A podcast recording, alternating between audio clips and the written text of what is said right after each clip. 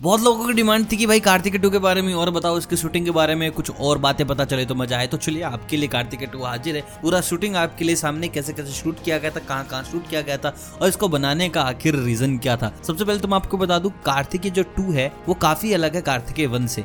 वहाँ पर एक ऐसा डॉक्टर होता है जो इन चीज़ों में बिल्कुल भी बिलीव नहीं करता है।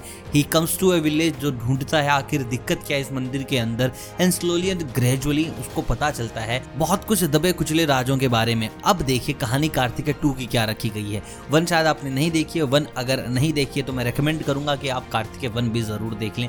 This is also fabulous movie बात करते हैं कार्तिक टू की। तो यहाँ पर सब कुछ घुमा दिया गया है कृष्ण जी के अराउंड पहली ऐसा मूवी देखकर नहीं लगता कि कुछ ऐसा होगा सेकंड में, लेकिन सेकंड को थोड़ा अलग बनाया गया है और इसका हैशटैग ही चलाया गया है कृष्णा इज़ ट्रूथ करके, जहाँ बताया गया है कि कैसे इस पूरी सृष्टि को, दुनिया को यूनिवर्स को कृष्णा घुमा रहे हैं अपने दिमाग के साथ। और वहाँ पर धीरे धीरे चीज़ें रिवील होती हैं और कुछ लोग उनको रोकना चाहते हैं क्योंकि यहाँ पर भी एक मिस्ट्री है।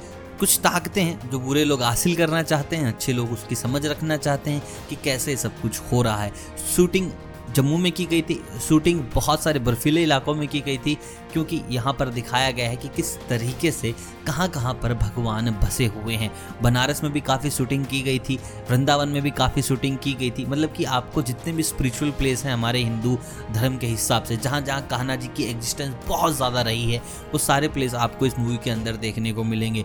रही बात मूवी के वीएफएक्स की तो उन पर भी काफ़ी अच्छा काम किया गया है, लेकिन ज़्यादातर जो लोकेशंस थी, आप देखोगे, वो रियली थी। वो चाह रहे थे, काफ़ी टाइम इनको ना लोकेशंस ढूँढने में लगा है, क्योंकि ये मूवी को बहुत ज़्यादा ना ऑथेंटिक बनाना चाहते थे अच्छा बनाना चाहते थे, कि लोगों को रियल वाइब आए। जैसे कि अभी रिसेंटली आपने देखा होगा रॉकेटरी में आर माधव ने किया था, ठीक वैसा ही प्लान निखिल सिद्धार्था का था, और आप देख चुके हैं मूवी तो प्लीज़ कमेंट करके बताइएगा कैसी लगी, कैसी नहीं लगी, क्या एक्सपेक्टेशंस थी एक्सपेक्टेशंस पर खरी उतरेगी, नहीं। बाकी मिलता हूँ फिर बहुत जल्द, तब तक आप सभी को अलविदा।